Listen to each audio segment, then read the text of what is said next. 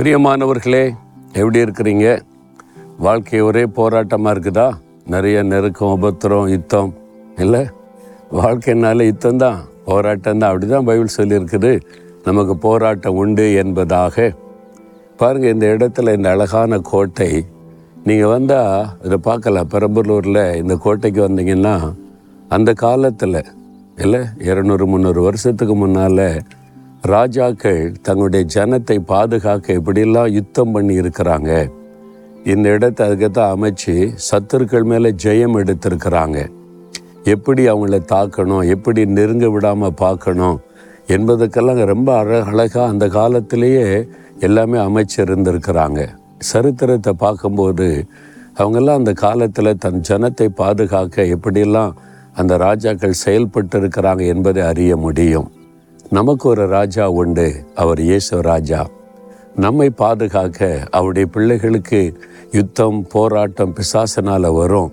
அதை பாதுகாக்க என் பிள்ளைகளுக்கு என்ன செய்யணும்னு அவர் செய்து வைத்திருக்கிறார். சில வேலை வெற்றி சிறந்து இப்போ நமக்கு என்ன சொல்கிறார் பாருங்க.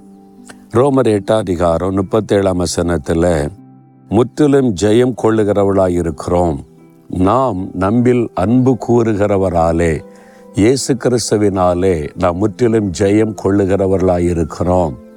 நமக்கு விரோதமாக சாத்தா சுத்திலும் கூட வரலாம். சுத்திலும் வந்து நமக்கு விரோதமாக அப்படியே பாளையம் அமைச்சு அழிச்சிடலாம் நீ வரலாம். ஆனால் நீங்கள் பயப்படாதங்க. உங்கள் மேலே அன்பு வைத்திருக்கிற இயேசு உங்களுக்காக சிலுவையில் தன் ஜீவனை கொடுத்து சிலுவையில் வெற்றி சிறந்த இயேசு சொல்லுகிறார். நீங்கள் முற்றிலும் ஜெயிப்பீங்க. முற்றிலும் ஒரு இடத்துல தோல்வி ஒரு இடத்துல வெற்றி அப்படி கிடையாது. முற்றிலும் ஜெயம். தாவீது குறித்து வாசித்தீங்கன்னா அவர் பல யுத்தங்களை சந்தித்தார். ஒன்றில் கூட தாவீது தோல்வி அடையவில்லை. சில ராஜாக்கள் சில இடத்துல தோத்தாங்க சில இடத்துல ஜெயித்தாங்க. தாவீது அப்படி இல்லை முற்றிலும் ஜெயித்தார். அதே மாதிரி ஆண்டு சொல்றாரு சரி ஒரு தோல்வி வரும். இந்த இடத்துல தோல்வி தான் அவ்வளோ அப்படி இல்லை முற்றிலும் ஜெயம் கொடுக்கிற தேவன். எல்லா காரியத்திலும் வெற்றி உங்களுடைய தனிப்பட்ட காரியம் குடும்ப காரியம் பிஸ்னஸ் காரியம் வேலை காரியம் பிள்ளைகள் காரியம் ஊழிய காரியம் எல்லாவற்றிலும் நீங்கள் ஜெயிக்கிறவங்களா இருப்பீங்க.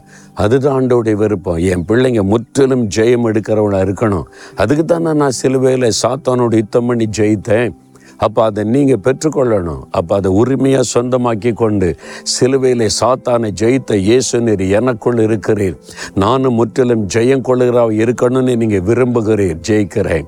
அதுக்கு என்ன பண்ண போராடணும். ஜெபத்தில் போராடணும். பவுல் சொல்லுகிறார் நான் ஜபத்திலே போராடுவதை போல போராடுங்க. யுத்தம் பண்ணுங்க முழங்கால் போடுங்க ஜெபம் பண்ணுங்க. ஆவில நிரம்பி ஜெபிங்க. இயேசு கிறிஸ்துவின் நாமத்தில் எனக்கு ஜெயம் கொடுக்கிற தேவனுக்கு ஸ்தோத்திரம். சாத்தானை உன்னை ஜெயித்த இயேசுவின் நாமத்தில் நானும் உன்னை ஜெயிக்கிறேன். அப்படி சொல்லணும். வாய் திறந்து முழங்கால நின்று ஜெபம் பண்ண பண்ண பண்ண நீங்கள் வெற்றி எடுத்துக்கிட்டே இருப்பீங்க.